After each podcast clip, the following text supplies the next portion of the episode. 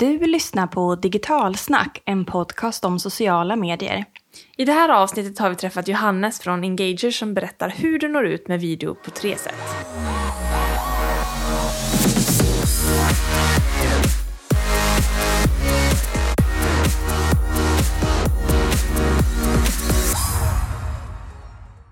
Hej och välkommen till Digitalsnacks social media-podd. Podden som ger dig intressanta gäster med grymma kunskaper. Och idag har vi faktiskt, eh, faktiskt vårt första återbesök i podden kan man säga. Mm, det är ju första gången i poddens historia så vi har en person som varit med i tidigare avsnitt som återvänder till podden. Det är ju jättekul.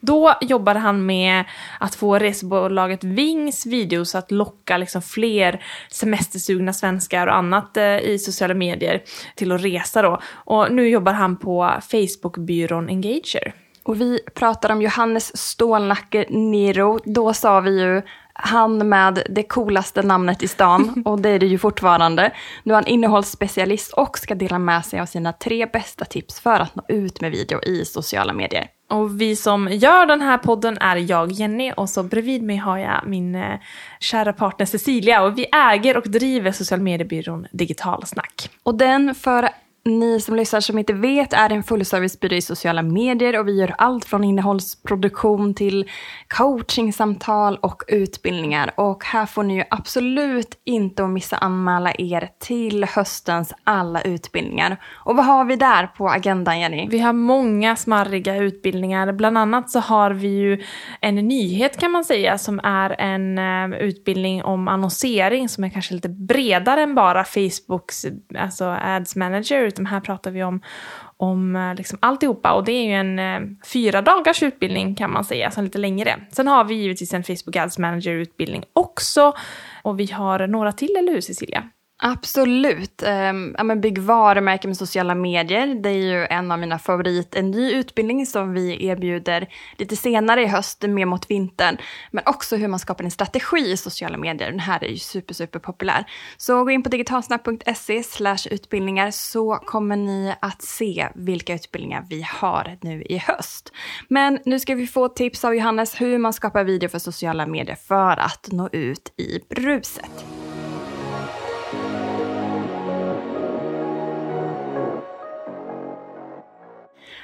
Varmt välkommen tillbaka får vi säga till Digitalsnackpodden Johannes. Tusen tack, himla kul att vara här igen. Ja, och vi ska ju fortsätta prata video precis som vi gjorde sist. Då hängde ju du på Ving. Och uh, vad pratade vi om i den podden lite kort? Ja, men det var väl egentligen grunderna för video i sociala medier. Både hur man producerar, vilken utrustning man ska ha och sen även hur man ska tänka taktiskt. För väldigt, nästan allt skiljer sig från tv-reklam till sociala medier. Och ja, men hur, ska, hur man ska tänka för att få, effekt med sin, med sin video. Precis, så har man inte lyssnat på det avsnittet så gör det innan man lyssnar på det här. Så där kan man säga lite del två. Och det är lite unikt, för du är faktiskt den enda personen som har fått kommit tillbaka till podden. Så det är liksom hurra!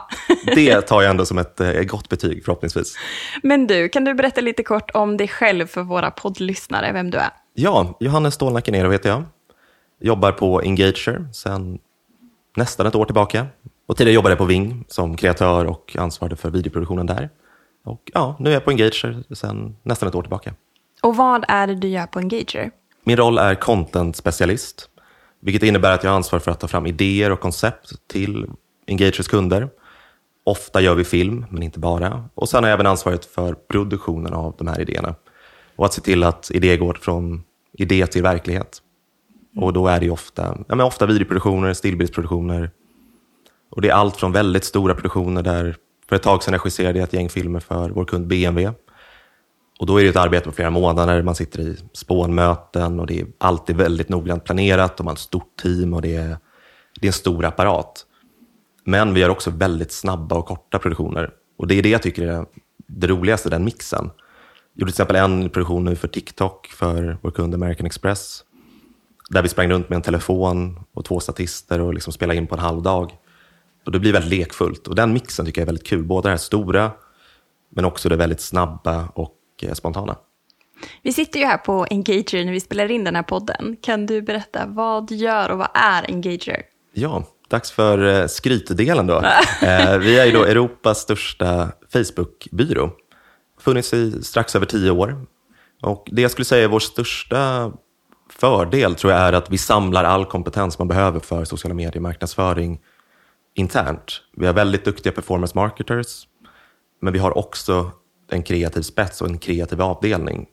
För där tror jag ofta det faller att antingen är man väldigt duktig på, många byråer är väldigt duktiga på performance eller väldigt duktiga på det kreativa. Men vi har båda delarna. Dessutom har vi en helt gäng grafiker och en stor produktionsenhet. Vilket gör att vi kan gå från ax till limpa med allt från strategi till produktion och till ja, men liksom 90 gritty performance. Som digitalsnack för att det är lite större format kanske? Ja, men det är väl nog inte en helt dum, eh, dum beskrivning. Är ni helt begränsade till sociala medier eller gör ni även produktioner för övrig liksom, marknadsföring? Nej, men vi gör alltså primärt, det vi är bäst på är ju sociala medier och primärt Facebook-plattformarna. Men vi gör även en del tv-reklam och har ju börjat testa nu med TikTok och Pinterest också. Men absolut spetskompetensen och där jag skulle säga att vi absolut är bäst är ju på Facebook-plattformarna. Mm. Och du är ju klart bäst på video. Det är det vi ska podda om idag. Men jag tänkte vi skulle börja lite så här, varför ska man ens bry sig om att börja alltså, skapa video för sociala medier? För att det är det som ger störst effekt skulle jag säga. Om man ska ta en klyscha, menar, en bild säger mer än tusen ord. En video är en massa bilder och borde ju då kunna säga ännu mer. Men det är ju ett medium, du kan ju säga så himla mycket mer. Du kan ju berätta en historia och fånga tittaren. Och därför är, tycker jag, video absolut det bästa. Och utöver det så ser man, tittar man på siffror från Facebook och Instagram så ser man ju väldigt tydligt att video är det de rekommenderar för annonsering och även organisk. Mm. Det går ju lite trender det här med liksom rörligt. Vad har vi för typiska trender just nu när det kommer till video och sociala medier? Nej, men jag skulle säga, alltså det, det största som har hänt i videovärlden de senaste egentligen två, tre åren, men verkligen nu på sista året är väl TikTok. Och hur har det påverkat? Men hur liksom mycket, utvecklingen kring video? Ja, men rätt mycket skulle jag säga. Det jag tycker är spännande är ju att om man tittar både för Instagram och Facebook och YouTube har ju funnits ett antal år. Och väldigt snabbt så byggs det upp någon slags praxis. Och liksom, så här gör man film för de här plattformarna. Och nu kommer en helt ny plattform där det finns inga regler, liksom det är verkligen en oskriven tavla. Vilket gör att det kommer helt nya kreatörer, helt nya trender och ett helt nytt sätt att göra saker. Vilket jag är väldigt, väldigt häftigt. Mm. Det vi har plockat upp är exempelvis det här med ljud, som har förändrats ganska mycket hur man ser på liksom, video och ljud. Också kvaliteten på videon. Vi pratar ju mycket så äkthet och när vi, så här, varför ska man göra video på sociala medier? Och det första kanske som man tänker på är just den här äktheten. Att man ser hur någon ser ut på ett annat sätt, rör sig, hur rösten är. Det blir mer personligt. Och just den här kvaliteten, hur mycket spelar det roll nu när vi tittar på trender och liksom video och sociala medier? Behöver det vara perfekt eller kan man ta liksom eh, en schysst eh, video som får viral effekt även med sin smartphone? Det komplicerade svaret på det är väl både och, skulle jag säga. Jag tycker det är det coolaste med TikTok. Och även liksom sociala medier i allmänhet. att Backar vi bandet fem, liksom 15-20 år, det fanns ju noll möjligheter att göra Dels bara att, att skapa video, kamerorna var dyra, det var, liksom, det var tvungen att framkalla man, man så gammal Super 8-kamera, då hade man tre minuter liksom, video och den där filmen kostade hur mycket som helst. Kontra idag, alla har liksom en smartphone i sin ficka. Det som tidigare kostade liksom en halv miljon att köpa har nu alla människor i sin ficka. Vilket gör ju att det är mycket mer tillgängligt att skapa video. Och det gör också att folk blir väldigt mycket bättre. Och det ser man ju verkligen på TikTok. Jag menar många, de, de största kreatörerna där spelar ju in med de har ju liksom kanske en telefon och en, eventuellt en lampa och får miljontals visningar och gör helt fantastiska grejer. Så att absolut, mycket kan man göra väldigt, väldigt billigt. Och sen andra biten är väl att jag tror ändå att man ska kosta på sig en bättre produktion ibland. Och det kommer vi väl snacka mer om senare också. Mm. Ja, men precis. Och det här med ljud, du, du nämnde ju TikTok ganska Ja. många gånger och eh, vi, vi ser ju också det att TikTok nu driver liksom verkligen mycket, mycket trender. Vi såg exempelvis eh, Twitter och LinkedIn skrota nu sitt stories-funktion för den har inte lyft för ja, det här scrollflödet med liksom, TikToks eller reels, det har verkligen tagit över. Men också, eh, det var väl TikTok som sa att 80% av liksom, ny musik upptäckts av, liksom, på plattformen nu av deras användare. Och det sjukt häftigt, för vi har ju jobbat väldigt mycket med rörligt sound off, där man har pratat om att med ljudet är ett komplement för de få procent som faktiskt har på ljudet. Men nu tänker man lite annorlunda, eller? Jo, verkligen på den platsen. Ja, och det är det jag tycker är så coolt, att det blir ett helt, det blir verkligen liksom paradigmskifte på något sätt. Som jag tycker började lite för några år sedan. För att, jag menar, när, senast när, vi, när jag satt här i podden, då, då var det mycket liksom Instagram och Facebook-feeden, där 80-90% tittar utan ljud. Sen har ju stories växt de senaste åren, primärt på Instagram. Där tittar ju fler med ljud. Det är fortfarande inte alla som gör det, men det är många fler som tittar med ljud. Så där vann väl ljud lite mark. Och TikTok är ju helt ljuddrivet. Så det har ju verkligen, men det har verkligen varit en comeback för ljud. Och det är spännande också att det är, det är ett helt annat sätt att hitta material på TikTok.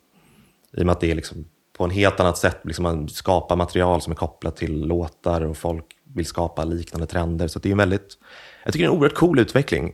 Sista biten jag tycker som är häftig med TikTok är ju hur oerhört duktiga de här, ofta väldigt unga kreatörerna är.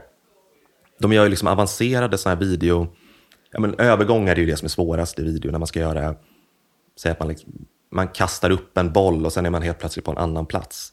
Sånt krävdes det ju duktiga produktionsbolag för att göra för tio år sedan. Nu är det liksom unga personer på TikTok som totalt nailar de här svåra och avancerade övergångarna. Så att jag tror att man ska vara, om man jobbar kreativt så ska man nog ha lite, hålla utkik i alla fall för de här unga som är duktiga idag. För de har en, tycker jag, en, liksom, en talang och kunskap som i alla fall jag absolut inte hade när jag var 15. Håller helt med. Det är fantastiskt. Och eh, ja, man blir sjukt inspirerad när man bara scrollar igenom TikTok-flödet. Nej, och sen andra, om man liksom kliver bort från TikTok och kanske lite mer in i ja, men det vi jobbar mycket med, liksom annonsering och marknadsföring, så tycker jag mig se en väldigt tydlig trend som vi väl också kanske förhoppningsvis är delaktiga i, att, att så kallad low-fi-trend, men att det finns ju en himla nostalgi just nu i samhället. Om man tittar på modebranschen, då är det ju liksom 90-talet all over again. När Instagram bytte logga tyckte ju alla att det var, vad är det här? Det är någon slags 90-tals version. Nu ser ju alla loggor ut så. Och det tycker jag mig även ha sett i videoproduktion. Om man tittar på mycket så här coola modevaruhus, då mixar man en superdyr liksom Arri Alexa, den absolut bästa kameran. Men sen har man en B-kamera som kanske är en sån här Super 8, de här supergamla, väldigt så här korniga klippen. Och så klipper man mellan de två. Och Det tycker jag är en väldigt cool trend, att det känns som man verkligen som, om jag bara ska se till mig själv, jag köpte nyligen en så här analog kamera som man liksom, det finns inget autofokus, man måste använda film och det är liksom väldigt, det känns som att vi är på väg tillbaka till det. Och det tycker jag är en väldigt ball trend, att mixa det här perfekta digitala med det lite mer ruffa, enkla. Så det skulle jag nog säga är den andra trenden i, om man ser mer ser det liksom i marknadsföring. Mm. Spännande. Jag älskar ju retrotrenden rent generellt sett, rent kommunikativt som man använder i sociala medier. Men jag tänkte vi skulle gå in på lite så här taktiska eller liksom tips på men hur når man ut med video i sociala medier. Och där har du gjort liksom tre spaningar nu där du ser att det här ger mest kraft just nu. Sen kanske du får vara med en tredje gång i podden om något år. Då kanske det är helt andra saker som når ut.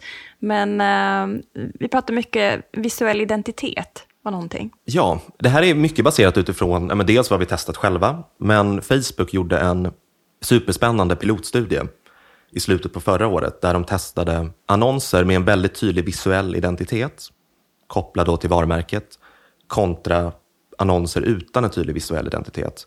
Och det man såg på de siffrorna var helt enorma skillnader på effekten av annonserna. Jag tror att det var 67 procent ökad ad recall med den här tydliga visuella identiteten. Den inkrementella ROASen var mycket, mycket högre. Och det är ju, ja, men precis som med all annan marknadsföring, ens brand och visuella identitet är oerhört viktig. Och det gäller att koppla in det i sina Facebook och Instagram-annonser. Och, och där tror jag att man, det stannar inte vid att yes, vi har lagt på loggan, nu är vi klara. det skulle jag säga är första steget. Låt loggan synas genom hela din annons. Men ta in ramar. Har du liksom en tydlig, men ni har ju en väldigt tydlig färg. Den färgen, ni gör ju redan det här. Ni använder ju den färgen genomgående i era både organiska men också annonser. Vilket gör att man känner igen direkt, yes, det här är digitalsnack. Och det gäller ju även liksom med vilket typsnitt man använder, lek med det, se till att ni har ett typsnitt. Och även på produktionssidan. Jag menar, Engager har ju också en lila färg. Gör man en produktion kanske man ska få in lila i setdesignen, alltså hur liksom lokalen där man spelar in ser ut. Kan man testa att någon har på sig lila kläder? Det gäller att liksom löpande visa upp den här visuella identiteten. För det, kommer, det ökar effekten av annonserna något enormt. Mm. Och det blir lite följdfråga som är lite djupgående kanske, men gäller också den visu visuella identiteten. För Facebook jobbar ju oftast i, liksom, uh, i medvetenhet, övervägande och konvertering. Där såklart att i medvetenhetsfasen är det ju sjukt viktigt att man vet vem avsändaren är. Är det lika viktigt i de andra faserna när vi går över i övervägande och konvertering? När man redan är ganska liksom, när man vet om varumärket, mm. ska man liksom dra ner då den visuella identiteten? Är det liksom viktigare med det starka intrycket det första? Nej, men jag skulle nog absolut säga att det är lika viktigt rakt igenom. För jag menar, om man, liksom den klassiska marknadsföringstratten, har du en tydlig visuell identitet, då vet du att du är i samma tratt rakt igenom. Har man bara liksom den tydliga visuella identiteten och tydliga brandingen i det översta steget, då kan, man ju, kan ju kunden helt plötsligt tro att den är en helt annan tratt, alltså ett annat varumärke.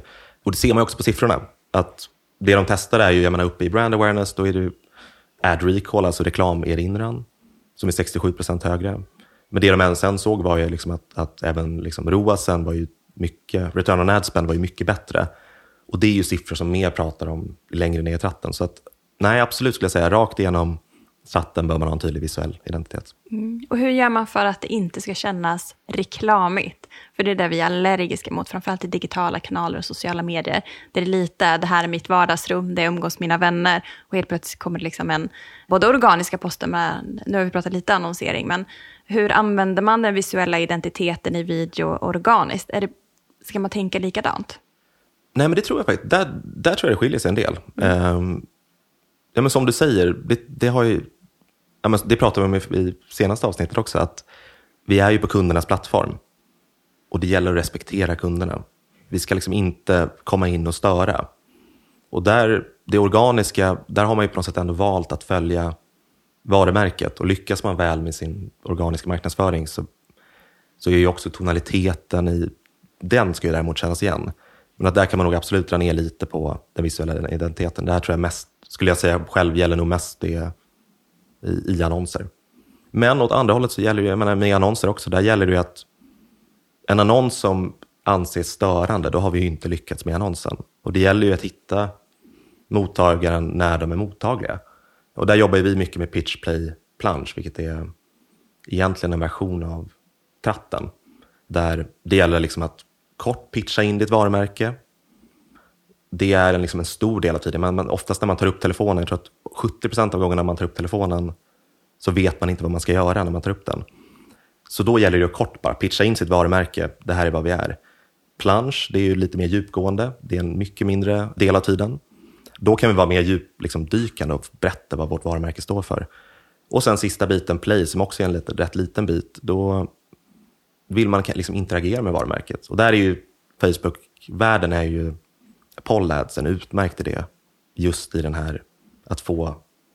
Man kan rösta på två alternativ. Exakt, liksom. du röstar på två alternativ och du det är ju ett väldigt bra sätt att få liksom, mottagaren att interagera med ditt varumärke på ett, men på ett lite playful sätt. Mm. Vi är ju lite inne i dataträsket här. Mycket är ju datadrivet idag. Det är ju där man får ganska mycket av svaren, även om inte hela sanningen är där. För datan kan ju också gå helt mot att när man bara gör samma sak så är det ju svårt att utvärdera om någonting annat skulle vara bättre. Men vad säger du om liksom, eh, hur ska man nyttja datan för att lyckas med sin video i sociala medier? Ja, nej men det jag mest ser där är att jag tycker att det finns en enorm tendens att när man pratar om data, då är man direkt inne på, inte bara i liksom sociala medier, men då är man direkt inne på avancerade målgruppsanalyser och det ska vara adsets och det är väldigt mycket inne på performance marketing. Där väl jag, jag ser ju mig själv mer som en kreatör och inte så mycket som en siffermänniska. Även om jag har rabblat lite siffror här idag. Men, eh, men det jag tycker man ofta missar är att data och kreativitet kan kombineras på ett alldeles utmärkt sätt. Och där det snarare kan användas som en språngbräda för att verkligen få fram någonting som sticker ut och som berör. Exempel där var från när jag fortfarande jobbade på Ving. Då gjorde vi en Singles Day-kampanj. Där idén var att eh, sådana här klassiska Follow Me Too-videos, har du sett sådana? Älskade kontot, alltså som är det originalet. Helt fantastiskt. Det var, det var nog det första liksom, rese in, liksom influencerkontot som faktiskt slog i världen. Magiskt. Ja, men det är så coolt. Och för att förklara vad det är, Follow Me Too, då är det oftast, oftast är det en tjej som springer med en kille i handen. Och man ser liksom bara armen av killen och sen springer de runt på oftast helt magiska platser. Och de filmerna visar väldigt tydligt parromantik. Och av en händelse så hade jag hittat, när jag surfade runt på, så hade jag hittat en selfiearm som såg ut som, det var liksom som en mannekängarm. Så det var en, en underarm och sen var det en GoPro-kamera på den här armen. Så då slog det mig att vi har ju en utmärkt idé här, för vi vill göra en Singles Day-kampanj. Och den här idén är ju super väl anpassad för Singles Day. För då var tanken i filmen att man gör en sån här vanlig Follow Me To-film, där det springer runt en man och en kvinna själva då. Vi gjorde en för den liksom medelålders målgruppen, då tog vi en man. Och sen en för lite, lite yngre målgruppen och då tog vi en kvinna. Tanken med de här filmerna var ju då att man först ska tro att de här två personerna springer runt helt själva. Eller förlåt, de springer inte alls runt själva. De springer runt med sin partner. Och sen liksom i slutet på filmen då skulle kameran backa och man ser att ah, men de har inte alls varit med sin partner. De har ju sprungit runt själva och haft det så här trevligt med den här selfiearmen.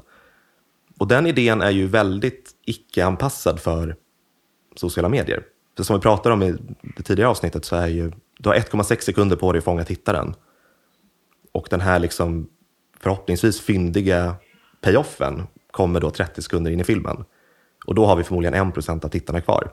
Så då skapades ett problem. Hur ska vi få igenom den här punchen i början utan att helt spoila hela konceptet? Och det vi gjorde då var att vi tog fram fyra olika intron. Så någon var det att vi, den här armen i en snabb sekvens kastades i en resväska och sen började filmen. En annan var att man såg i kanske en halv sekund den här personen springa runt med armen. Och sen från sekund två och framåt så var det exakt samma video i alla fyra versioner. Och det vi då kunde göra var att istället för att jag själv skulle sitta och vara, jag tror att det har intro fyra, att det känns bra, och gå på min magkänsla, så kunde vi då lägga in alla de här fyra filmerna där sekund ett, eh, sekund noll till två var olika och sen exakt likadan. Så kunde vi lägga in de här fyra filmerna med fyra olika intron i samma adset. Och sen helt enkelt testa och säga åt Facebook att lägg annonspengarna på den film som folk tittar längst på. Och det roliga med det var ju att det visade sig väldigt snabbt att den som jag var helt säker på att det kommer bli nummer tre var ju inte alls den bästa. Och vem var det som var bäst? Det var den när man kastade handen i resväskan. Ah, man fick liksom första sekunden veta, veta vad det var som var grejen. Ja, men jag tror att det som var bra med den, för jag trodde faktiskt att om man tittar på till exempel Lad Bible, är en väldigt stort Facebook-konto. Och de har ju mycket så här, titta på den här borrmaskinen som går från jättesmutsig till jätteren de har ju ett väldigt enkelt sätt att få in det här liksom, intresseväckande under första 1,6 sekunderna. Och det de gör är att visa slutprodukten. En snabb sekvens, här är slutprodukten och sen backar de bandet. Och jag trodde att det enklaste skulle vara att man visar en halv sekund av att den här personen springer med armen. Man får folk att tänka, vänta vad är det här? Men där var ju resväskan ett mycket bättre liksom, kreativt sätt. För då, vänta, det kastas in en mannekängarm i en resväska, okej, okay, och sen är vi på plats. Och Det tycker jag visar liksom styrkan i, i data och kreativitet. Att man kan testa sig fram istället för att bara sitta och chansa. Och Det tror jag man skulle även kunna använda mycket i tv-reklam. då är det, man spånar fram ett jättebra koncept. Eventuellt så har man en fokusgrupp som tittar på den. Men ofta så är det ju liksom det företaget och byrån som förhoppningsvis har tagit fram något bra. Det man istället skulle kunna göra är att göra tio olika klippningar av den här reklamfilmen testa dem i sociala medier. Testa de här tio klippningarna och så ser man, ja, kanon, det är film nio som funkar bäst. Det är den vi kör på tv. Eh, så jag tror man skulle kunna använda det väldigt, väldigt mycket mer.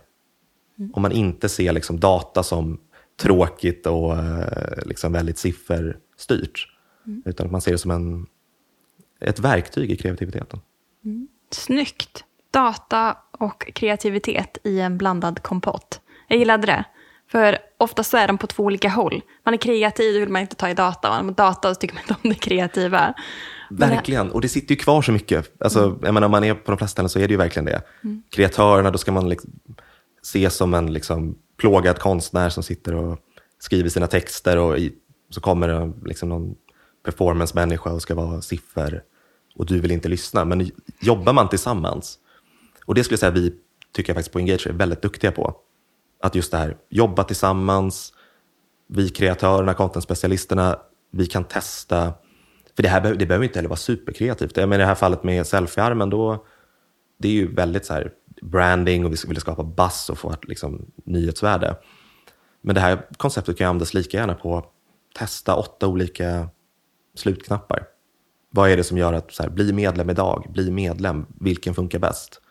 Och det är, tror jag, verkligen vägen framåt. Mm. Vi pratade lite kring eh, produktion, det här om att det blir mer vanligt med de enklare produktionerna, men också att, ja, men som när Instagram först kom så fick vi ett eh, bild eh, redigeringsverktyg direkt i en app som inte fanns innan, utan man hade fått betala ganska dyra pengar. Och med TikTok så fick vi helt plötsligt ett videoverktyg som var ganska avancerat med stop motion-teknik och olika liksom, vinklar och kunna lägga på massvis med olika funktioner på videon. Och det gör ju att de här produktionerna ja, men, kan vara enklare. Men vad, vad är det som funkar nu, produktionsmässigt? Ja, nej men där tror jag att om man ser liksom hur det har varit sen, liksom sen starten. Jag menar, sociala medier började ju säg tio år sedan och kanske ett företag tog in en sociala medieperson som skulle skriva, som skulle ta bilder, som skulle vara community manager. Och sen har det vuxit något enormt. Och produktionerna är ju ofta relativt enkla och det tycker jag de fortsatt ska vara. Det, det min framtidsspaning är däremot, och det har vi också börjat med nu, lite större produktioner. I, I takt med att företag lägger allt större del av sin mediebudget på annonsering i sociala medier, så tror jag också att det är värt i de fall, när man gör stora kampanjer, lägg också ordentligt med pengar på produktionen. Det gör en stor skillnad.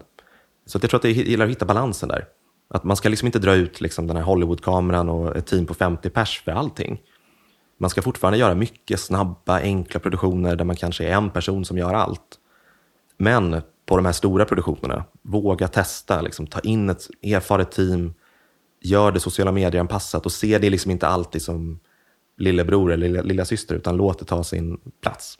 Mm. Du pratar sociala medier-anpassat. Vad pratar vi för format nu? Vad är det man ska tänka när man spelar in video för sociala medier? Ja, ja precis. Ja, men det är ju många bitar. För det första, vi har liksom, det går oerhört fort. 1,6 sekunder. Vi har 1,6 sekunder. Det är ju den tiden vårt inlägg syns i feeden. Och då gäller det att fånga tittaren. Vilket gör ju att du måste ju helt, jag menar för en tv-reklam, då kommer ju punchlinen liksom 30 sekunder in. Ja, men som vi pratade om med Singles Day-kampanjen och den här selfie-armen. Där är det ju väldigt enkelt. Kameran backar i slutet på filmen, man ser att ah, de har varit själva.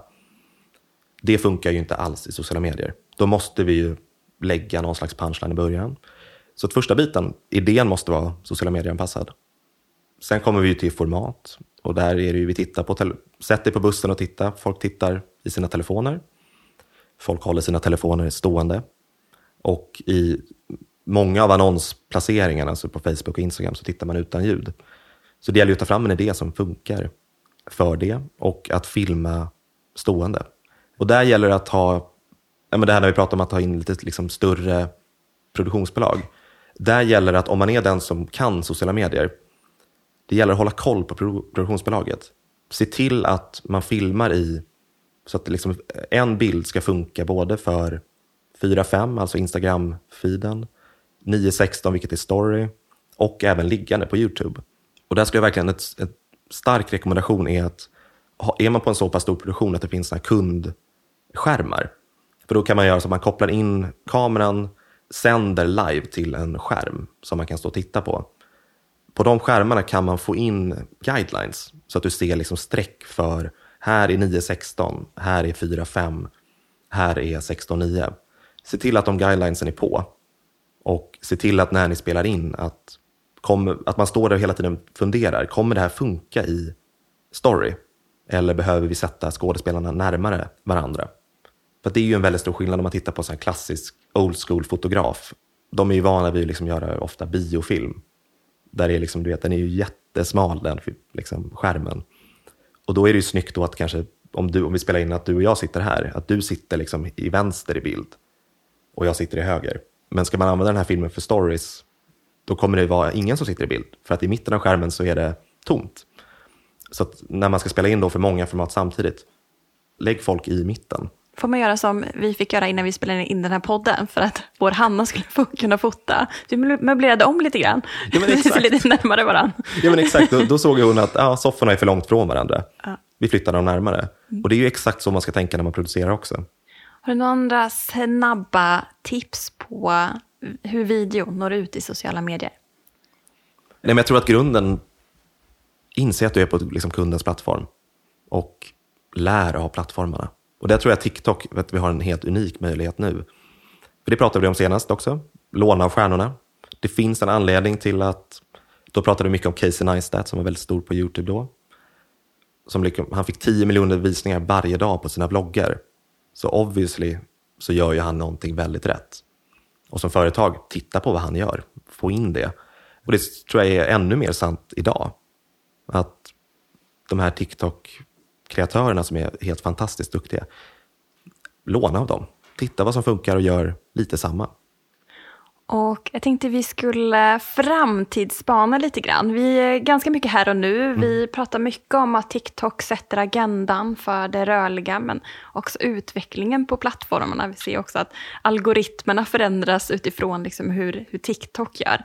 Hur tror du framtidens video ser ut i sociala medier? Nej, och där, lite som vi pratade om tidigare med stora och små produktioner, så tror jag att det är två också väldigt olika trender. Jag tror att det här liksom nostalgiska, titta tillbaka, tror jag kommer bli ännu starkare. Man kommer fortsatt göra enkla produktioner där man nog kommer låna väldigt mycket mer av alla de här nya stjärnorna. Eh, och ja, men, som vi pratade om tidigare med det här Super 8 och det nostalgiska, det tror jag absolut kommer fortsätta. Och det, det ser man också mer och mer grafiskt nu. Att man får in de här, ja, men det som om man hade tittat på det för fem år sedan, hade man ju, vad är detta för något? Och nu tycker man att det är jättecoolt. Så det tror jag absolut kommer fortsätta. Och sen i andra, liksom, verkligen så high-end, dyr produktion, så händer det också enormt mycket.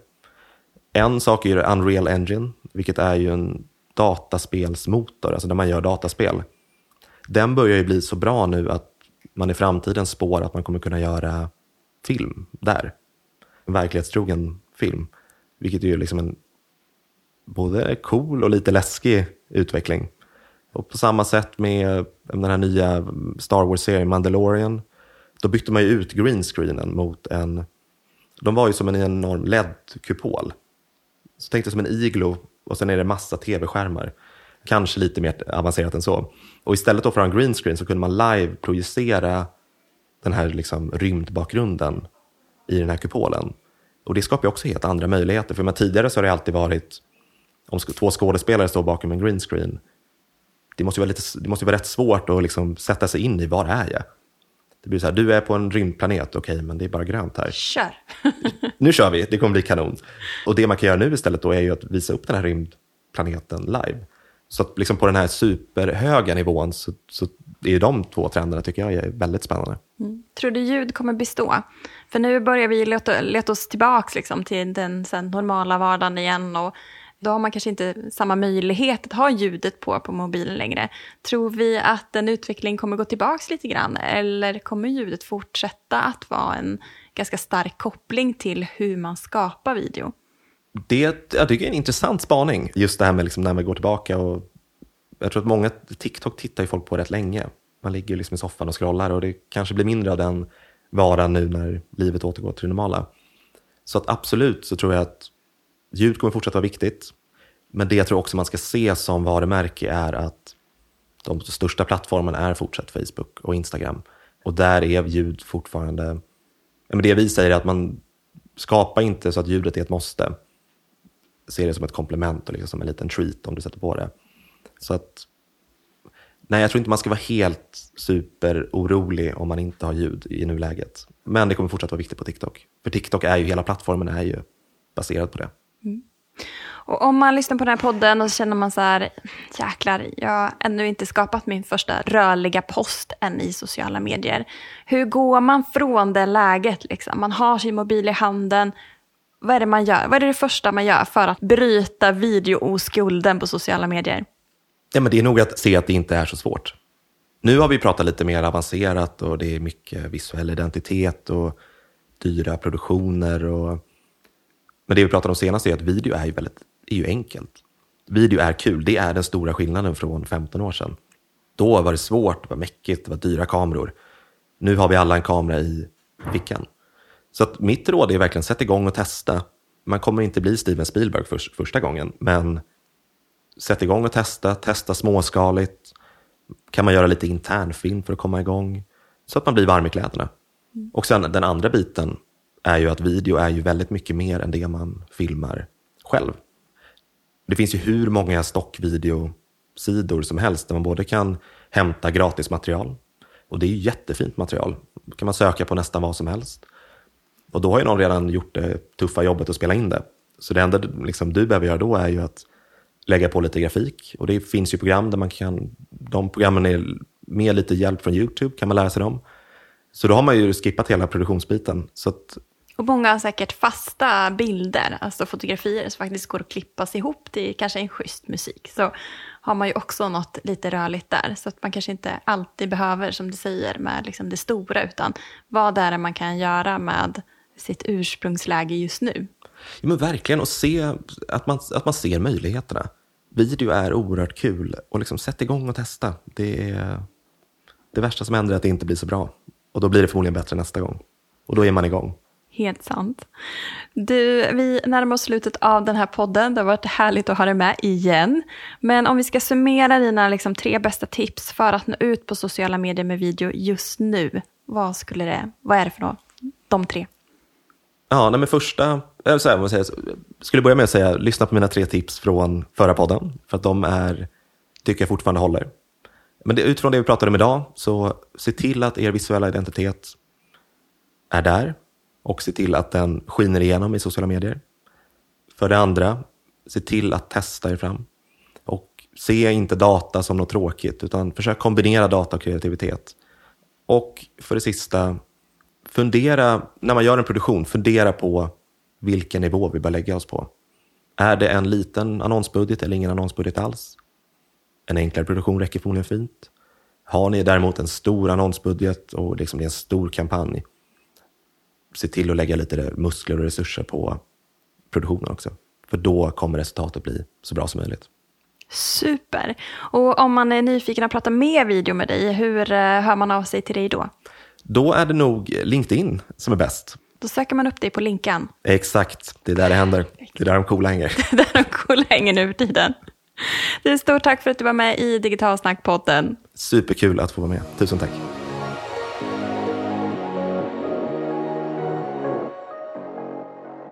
Stort tack för att ni har lyssnat på det här avsnittet om video i sociala medier.